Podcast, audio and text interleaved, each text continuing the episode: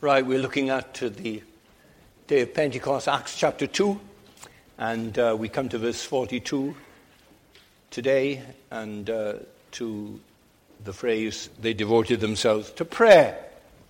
All right, Acts 2.42. This is the fourth and final mark of a, a real church. Uh, a real church, firstly, uh, attends to the preaching and the apostles' writings in the, in the scriptures and uh, doing that. And secondly, uh, uh, a real church has vital fellowship with one another, supports one another, loves one another, counsels one another, bears one another's burdens, and so on. And thirdly, uh, a gospel church is known because it meets and breaks bread together, that celebrates the Lord's Supper. And fourthly, then, uh, a true church is a praying church. And it does this because it follows the commands of the Lord Jesus Christ. The Lord Jesus told us we should always pray and not give up, not faint. Jehovah Jesus himself prayed. And that's a staggering truth because if there was anyone who had no need to pray, it was him. He was the incarnation of omnipotence. He had power over men, power over demons, power over creation, over disease, over death. What need did he have to pray?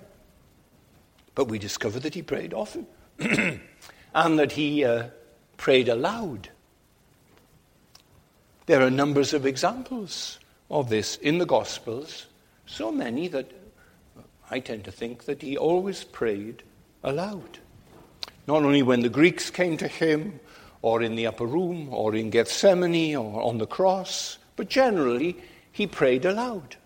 And that's why we have so many records of what he prayed that have been preserved for us by the four evangelists. And that's one of the reasons why he needed to get up early in the morning and get away from his sleeping disciples, that he wouldn't disturb them, and he could go and he could pray then in the early hours of the morning for them. So on one occasion, he had finished praying, and one of the disciples had been listening to him and was obviously enormously moved by hearing how Jesus could talk to God. And he said to him, Lord, teach us to pray. And there, there must have been such a longing in that request, such deep sincerity.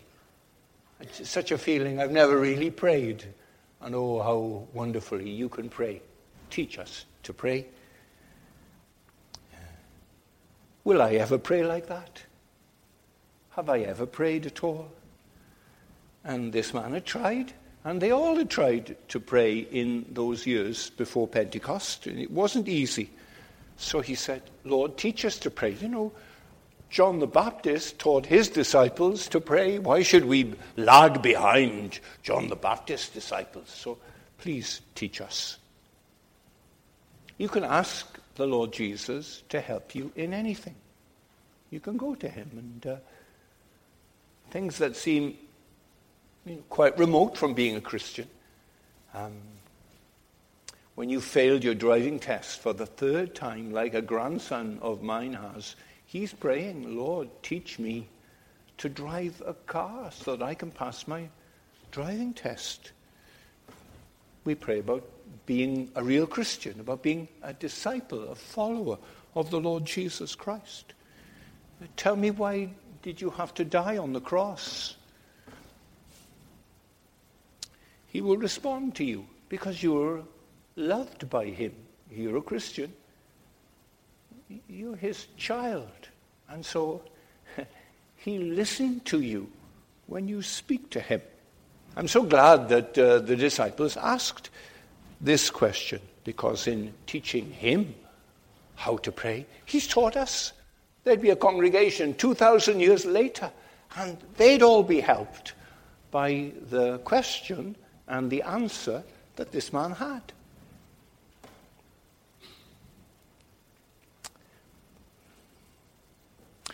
if you're in our prayer meeting on a Tuesday night and you've never prayed before, then if you simply say one night, very nervously, Lord, teach me how to pray, we all say, Amen. Because all of us feel just as inadequate in our praying, particularly publicly, but privately too, as you feel. There was a, a minister in the Friday morning prayer meeting uh, a little while ago, and as he was praying, he said, Oh Lord, teach us to pray. I don't think he was conscious that he was quoting the words of this disciple that asked Jesus how he could pray, but uh, it just, there were many other good things he said. That, that phrase really struck me because he seems to me to be a man of prayer. You, you, you, you say, I have problems with praying. Praying is the most difficult thing in the world. If you want to humble someone, when I was in Korea, they arranged for a, a reporter to come and talk to me. So he asked me funny questions. He said, How many times have you read the Bible all the way through? Well, that was really a humiliating question. I said, I didn't know, and I don't know. And not enough. That's certainly the case. Young ministers say to me about my praying. How often, how long, when.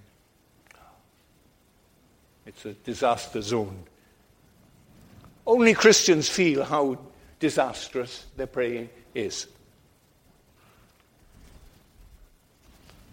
They alone go to God and tell God, Lord, oh, I, teach me how to pray, please. I'm such a poor prayer. World doesn't know that. The world says the morning I wake up, before I put on my makeup, I say a little prayer for you. It's, a great tune. It's pathetic words, isn't it? this woman has no problem with praying. She, she knows all about praying. She can say a little prayer. Muslims, they have no problem knowing how to pray. They're firmly instructed when to pray. Five occasions on the day, the times, what sentences to repeat, what direction to face when they pray, their posture how to prostrate themselves, uh, their heads touching the ground, their shoes off, and so on. They are sure that there is one thing they know about, and that is how we are to pray. They know it. They don't go to Allah and say, Allah, teach us to pray. They know everything about prayer. Orthodox Jews are just the same. You see them you see them in Heathrow waiting for the plane to take them to us, and they see one another, and they go and they've got some compass mechanism of where is Jerusalem, and there they are. They pray. They know how to pray. Buddhist monks in Tibet, they know how to pray, don't they? The one thing that characterizes every religion, every carnal religion, is a certainty about prayer, how to pray. The Roman Catholics know their paternosters. They know their Ave Marias. They all know about praying. With Christians, it is totally different.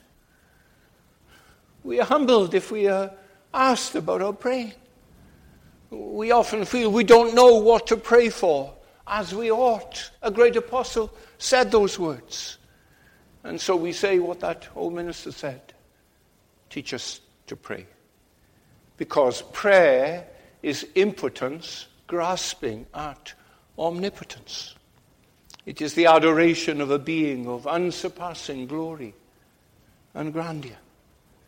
And yet it's talking to him as our Father, our Father who is in heaven. Oh, yes, exalted, the greatest being that there is. And we talk to him. And we talk to him about things that we talk to our wives about and our husbands about and our daddy and mummy, and we talk to them. And we talk to God about the things, about exams and the bullies on the school bus and help when we don't feel well. He is so holy and he's so great, and we're so insignificant and bad. And we don't talk to him by repeating phrases then. We're saying, so this is 11 o'clock and I pray this prayer, and at 1 o'clock I pray this prayer, and 5, and so on. It's not like that at all. Jesus warns us about vain, empty petitions. Just repeating and repeating things. That's not prayer. You go to Jehovah Jesus, and so often you say, Lord, here I am again. My mind's going to wander. Um, please teach me to pray. So, um, have you done that? Do you know what prayer is? I'll tell you what prayer is. Prayer is an offering up of our desires unto God for things agreeable to His will in the name of Christ with confession of our sins and thankful acknowledgement of His mercies. I didn't make that up, that's the Shorter Catechism's definition of what prayer is. So here is Pentecost, and here we are. We're discovering what Christianity is by going back to the very beginning and seeing what did the first Christians do? How did they live? What did they believe? And there were 3,000 men there, and they were all new Christians, and they'd always prayed.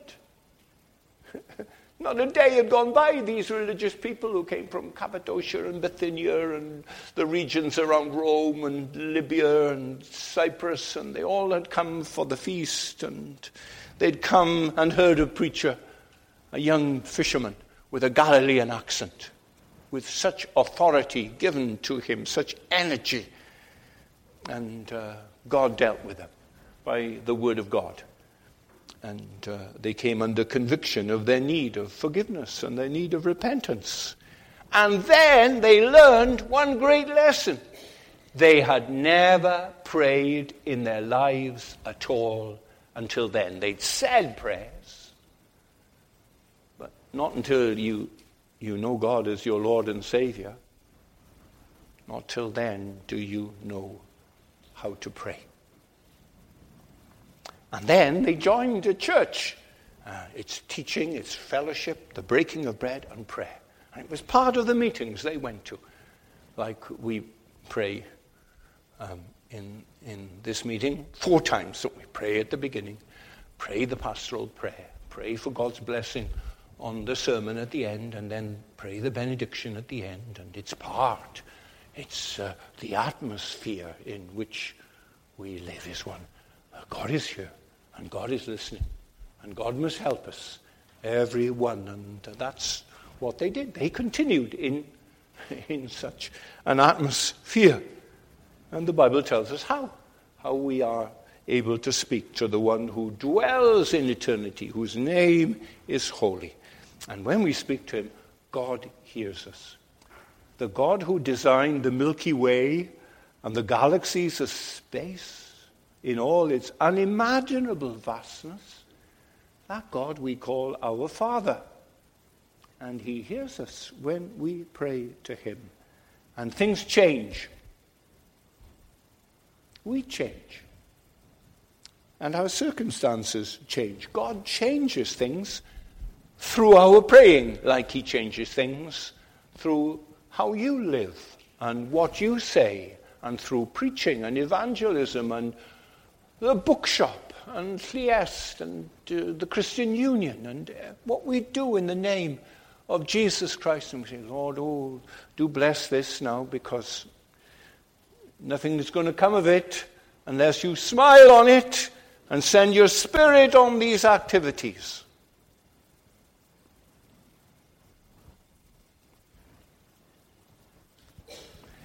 So, um, he tells us how to pray. Now, he gives us the Lord's Prayer. We're going to look at that. I read it to you in Matthew 6. But if you came and you said the Lord's Prayer, and I read it to you and then dismissed you, that, that wouldn't help you, would it? If I read to you um, the letter to the Philippians and then said, now you can all go home.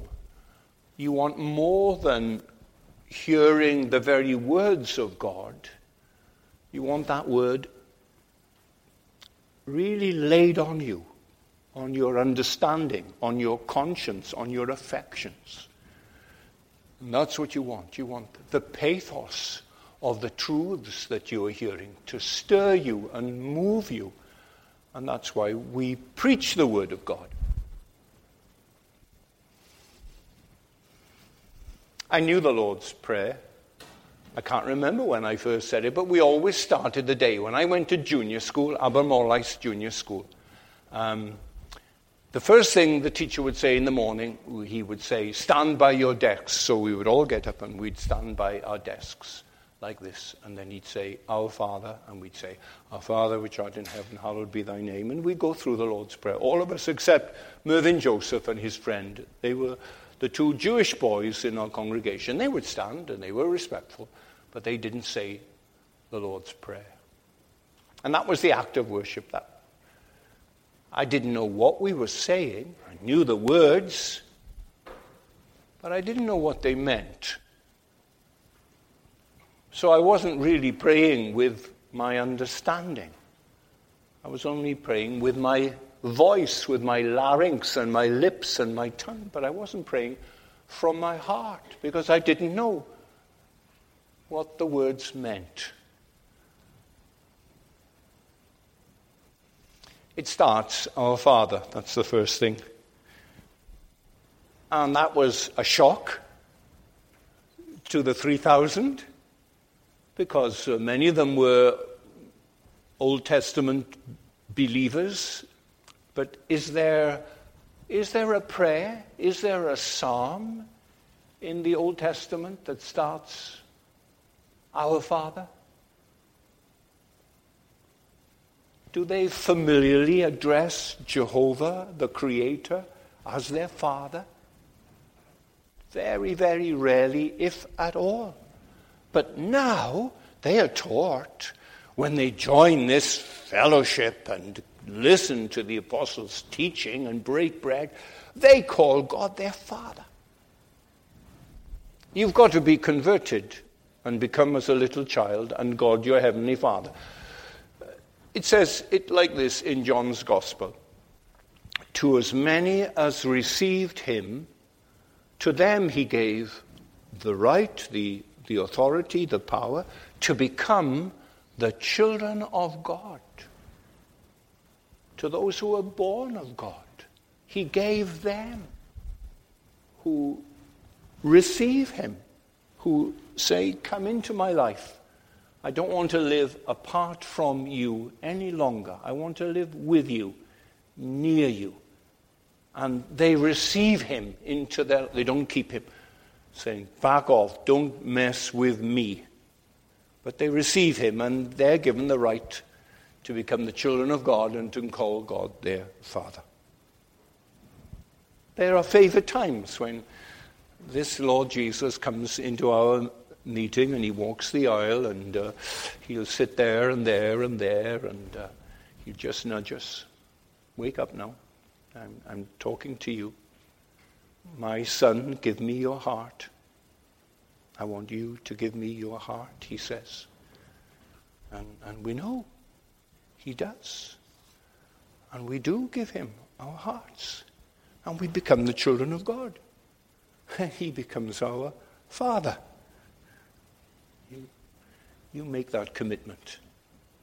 You ask him, and you, you keep asking him until you know in your heart that he's taken your heart and he's become your God and Father. So there's the Lord's Prayer. The Lord's Prayer's got say six petitions. Three petitions are about God and uh, three petitions are about us. It's sort of that's a simple way of looking at it. There's three petitions, they focus on Him. Hallowed be your name, your kingdom come, your will be done in earth as it is in heaven. Those three.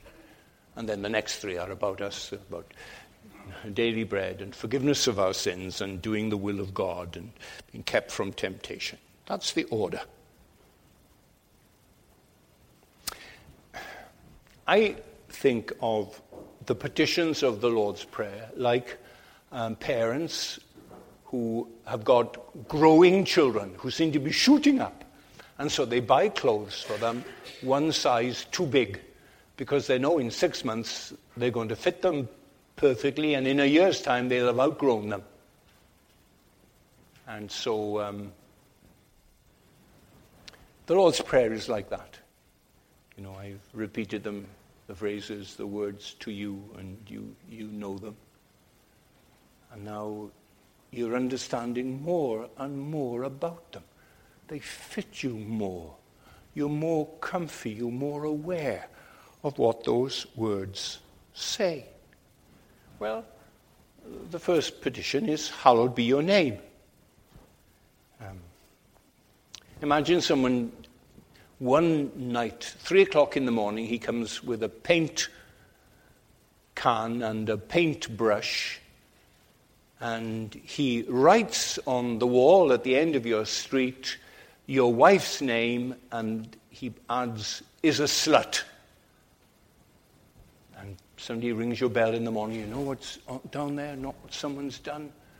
And uh, the police are called, and they want to know has anyone seen anything? And a CCTV camera may have caught somebody.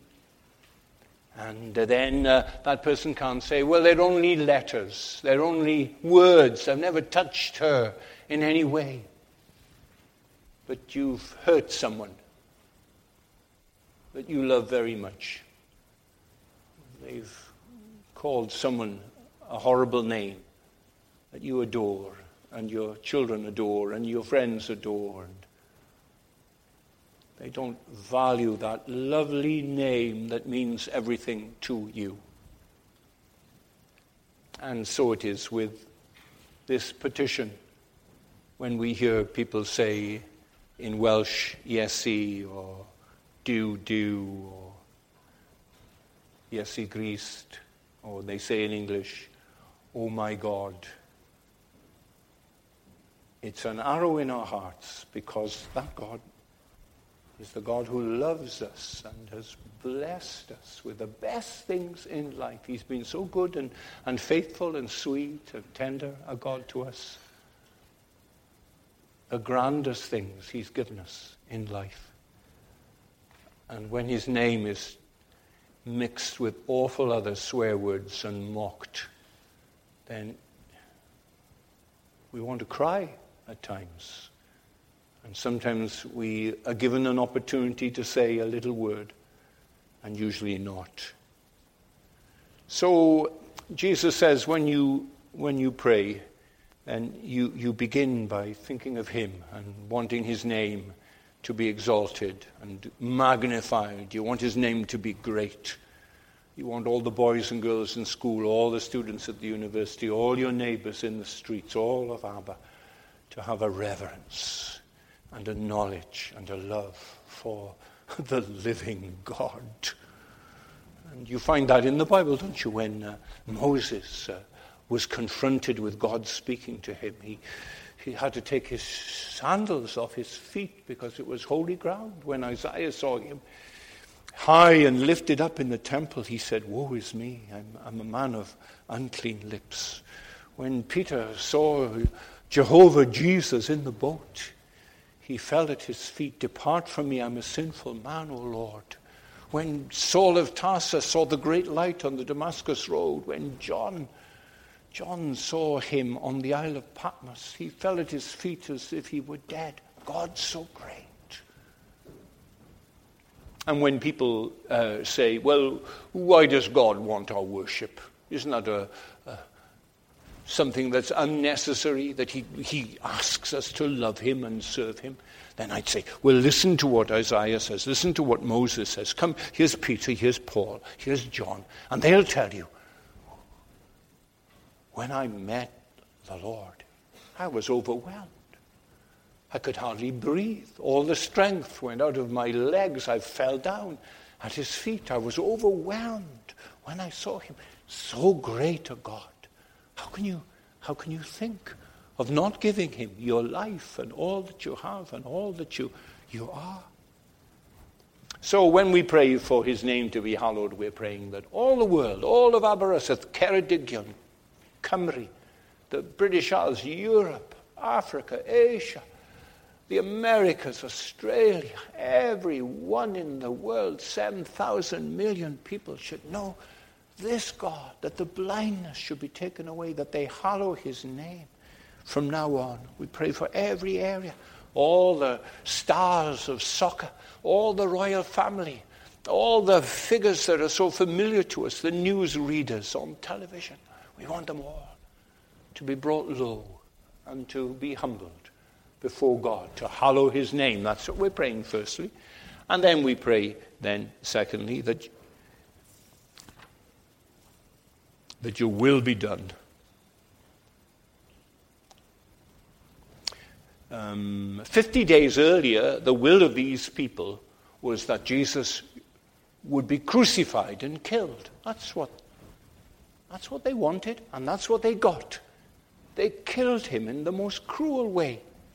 Now, 3,000 of them are saying, Lord, may your will be done by me in my life.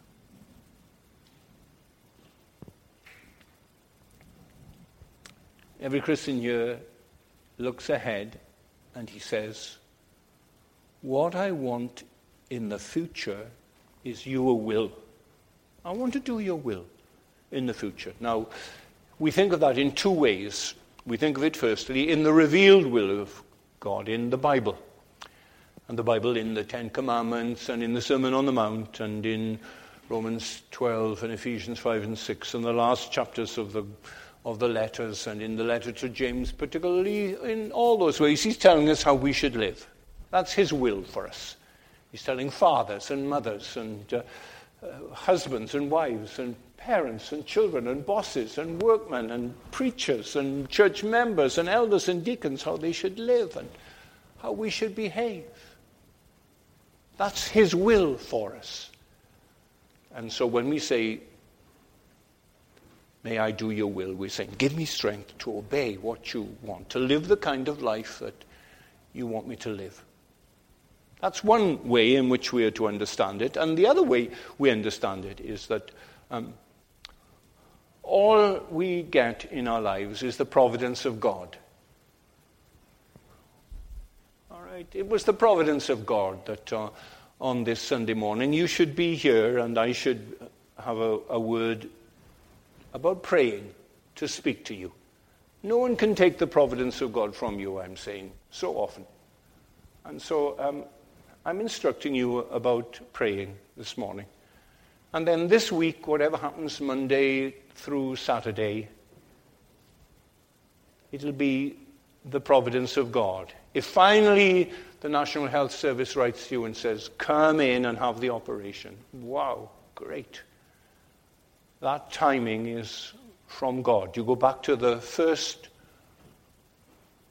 source and that's true of the troubles that come into our lives. When the Lord Jesus, at the end of his life, then was facing all that lay on Golgotha for him the loss of his father, the judgment, the condemnation, the sufferings that he had to bear. Remember how he prayed, Father, is it possible for this cup to be taken from me? Nevertheless, not my will, but thine be done. And that's a good prayer. We just don't take troubles that assail us um, in our stride and forget about them. We long that those troubles should come to an end. And that, is it your will that I should have this worry about my family, about my health, about my children, about my job? And we pray, we'll, we spread it out. Don't, don't let this happen, Lord. Nevertheless, not my will, but thine be done. And that is the foundation of Christian contentment. That will make you then a happy boy, a happy girl, a happy man and woman when you go to God and you say to God, I want your will. Above everything else in my life, I want to do your will. If I know something is your will, if my loved one is going to get incurably ill, if I know that I'm going to face death in the next year, it's your will. And I, am not going to repine. I'm not going to be self pitying. I'm not going to be bitter because it's your will. Our Father, which art in heaven, hallowed be thy name. Thy will be done. So we are saying two things when we pray that prayer. And as these 3,000 were taught by the apostles what prayer was, the first thing is that we do the will of God, the revealed will. We, we believe and do the Bible. And then, secondly, that we accept God's good and perfect will for our lives. Thirdly, give us this day our daily bread.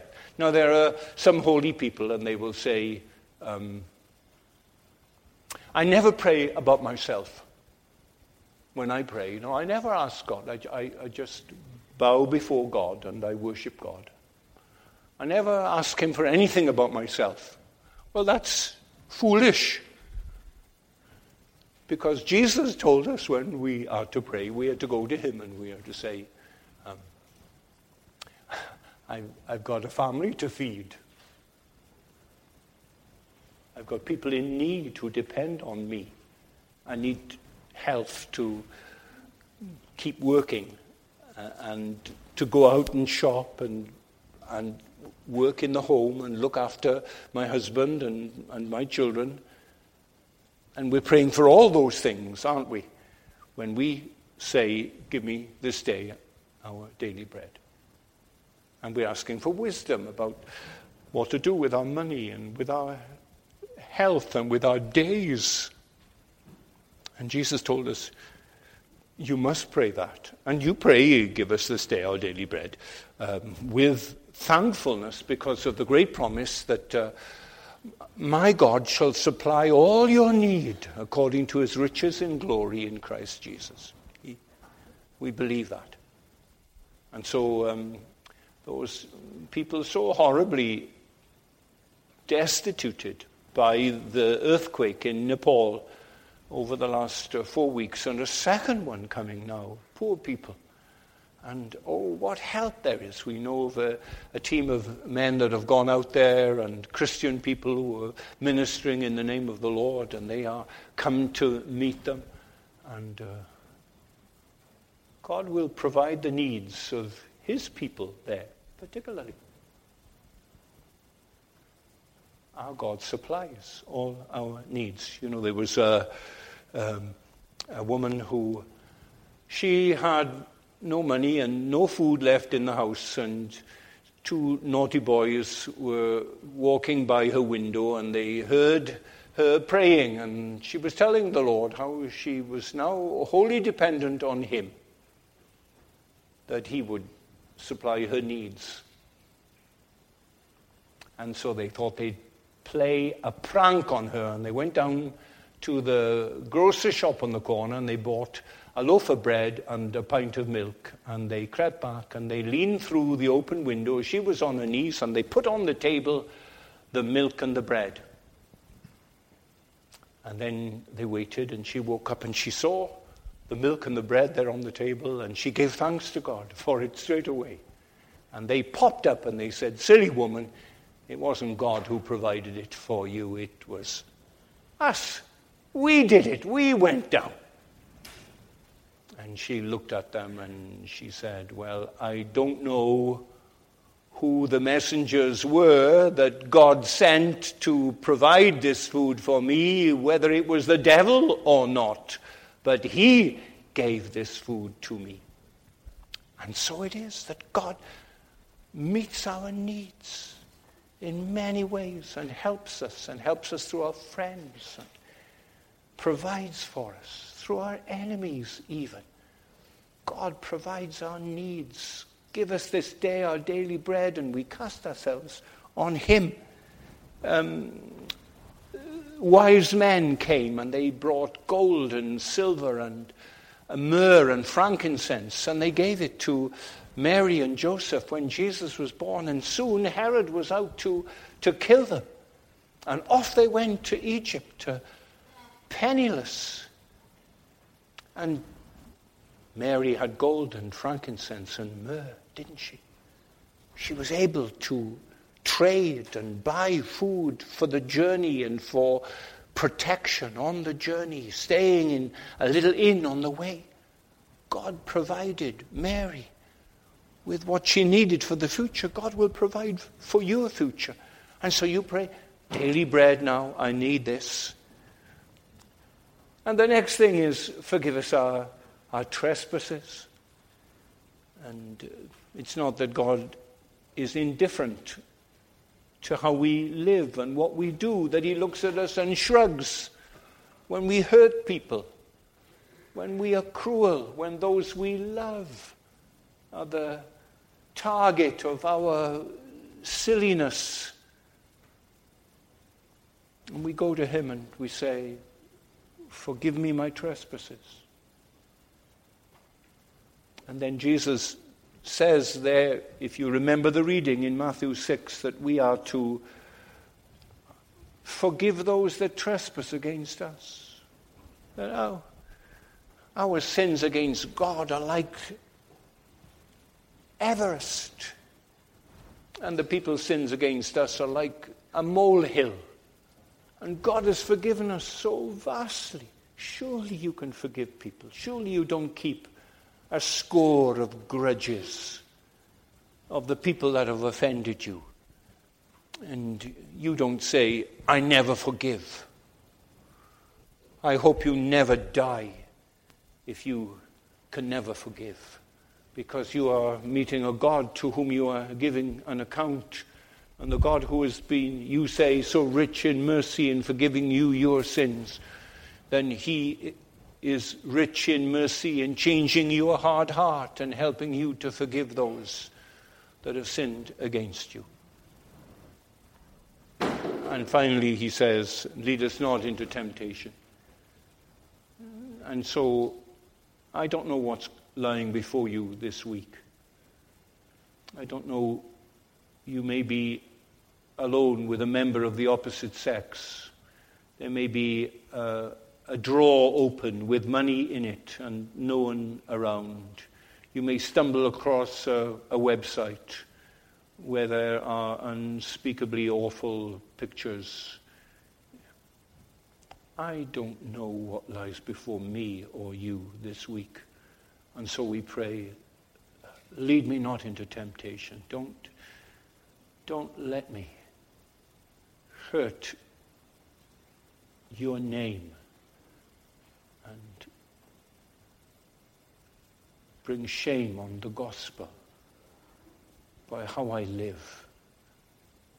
There are certain trials that come into our lives that are, if they came to us, we'd, we'd be gone. We couldn't stand. We'd fall.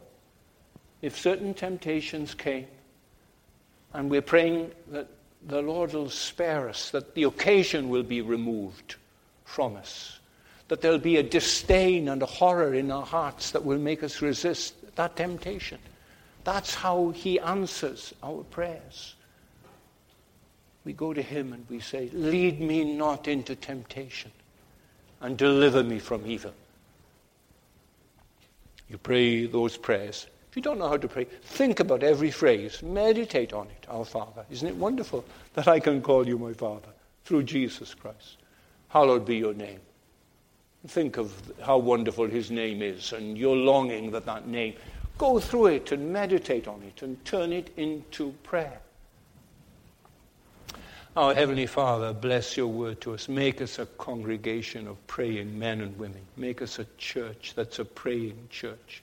Help these four marks of a gospel church to be super evident as never before in our lives. Help us not to faint Take from us distracting cares. When we confess our sins, help us to do it in a way that doesn't just hang around and think about those things. O blood of Christ, cleanse us. O power of Christ, come into us and keep us and make the churches of Jesus Christ in our day praying churches we ask in the Saviour's name. Amen.